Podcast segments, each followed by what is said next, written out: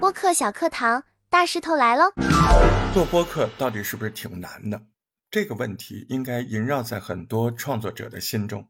我想你可能有的时候会问一问自己：啊，你是播客吗？你算得上是播客了吗？做播客到底难不难？嗯，我是大石头。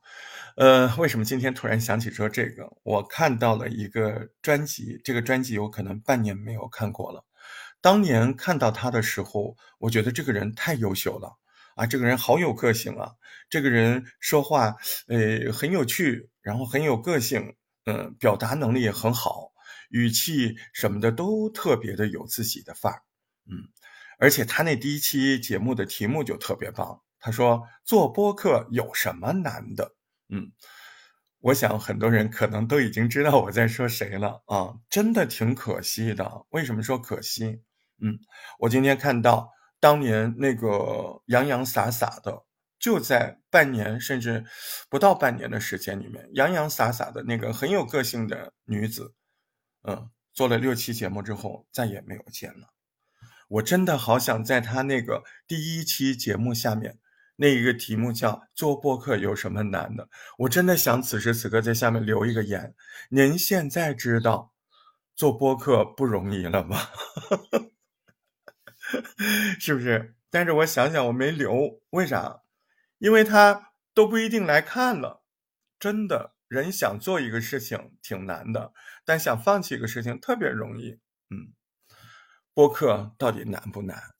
做一期节目。可能如果你有一些语言的天赋，或者说你的阅读量比较大，或者说你还经过了一些小小的学习，一段时间的坚持，可能做播客做一期节目，做一期播客的单独的节目并不难，对不对？甚至你还可以做的非常的优秀，就像我刚才说那个人一样，对吧？但是播客的世界是一个声音二次元的世界，这句话你明白吗？他得你活着呀，对吧？你一天、两天、三天，你都不再进入这个二次元的世界，你都不去呼吸，你这个二次元世界的你，他已经宣告，嘎了呀，你已经被自己嘎了，对不对？所以在二次元的声音世界，在我们的播客世界里，你要呼吸呀，哎，一个人在世界上你不呼吸，你不就嘎了吗？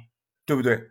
那二次元世界的声音的呼吸，不是你的想法，也不是你每次都要啊做出来惊天骇俗这样的好节目，这都不难，难就难在你得持续的呼吸。播客创作的呼吸就是不断的更新，你不能说拿一两期节目优秀的，我觉得这东西没什么玩的，哎，就这么地了。我告诉你，这东西难就难在你要持续输出，你要定期输出，要不然你自己把自己嘎了，你都不知道。播客真正的美好，就是在于你在这个声音二次元世界里，由于你不停的呼吸，你慢慢的成长，在这个过程中，你会积累很多很多听众也好，呃，朋友也好，各种人。对你的这个人设的记忆，我们在说到亲情的话题的时候，经常会说一部电影。这部电影说的是，嗯，一个小男孩儿啊，他很忧虑啊，死是怎么一回事儿？嗯，那个故事我今天就在这儿不详细说了。最后的结论是什么？一位智人告诉他，如果这个世界上没有人在想念你，你就死了。如果这个世界上一直有人在想念你，你就一直活着。这个定律今天拿到播客的创作里，它不是一样吗？啊，你的播客还活着吗？你创作播客的心活着，可是你如果老是不更新，你就等于不再呼吸，然后记得你的人就越来越少。所以。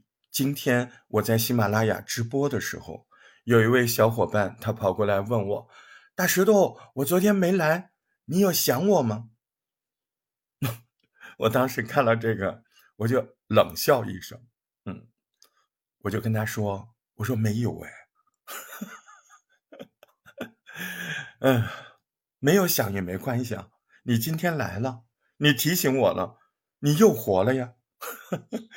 如果你三个月、五个月、八个月这么一天一天的不见了，那你就是亲手把自己扼杀在声音的二次元世界里了，对不对？